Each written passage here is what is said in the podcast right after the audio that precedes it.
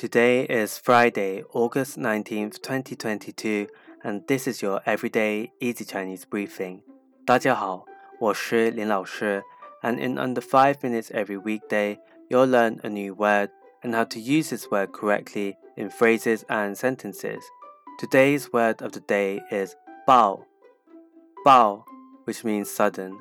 Let's practice by making different words, phrases, and sentences with bao. The first word is 暴力,暴力, which means violence. Let's look at each character of this word. 暴 means sudden and 力 means force. A way of using it in a sentence is 电影往往渲染暴力。电影往往渲染暴力。Movies tend to glamorize violence. Another word we can create with 暴 is 风暴 风暴. This means storm. Let's again look at each character of this word. 风 means wind and 暴 means sudden. A way of using it in a sentence is 风暴在夜里停止了。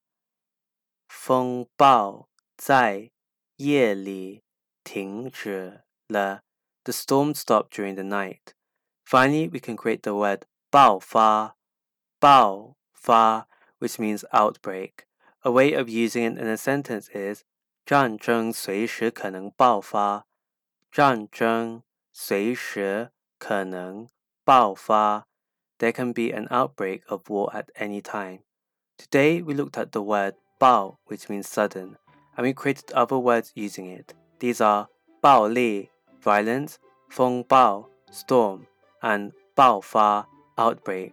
To see this podcast transcript, please head over to the forum section of our website www.everydayeasychinese.com where you can find even more free Chinese language resources. See you again soon for more practice.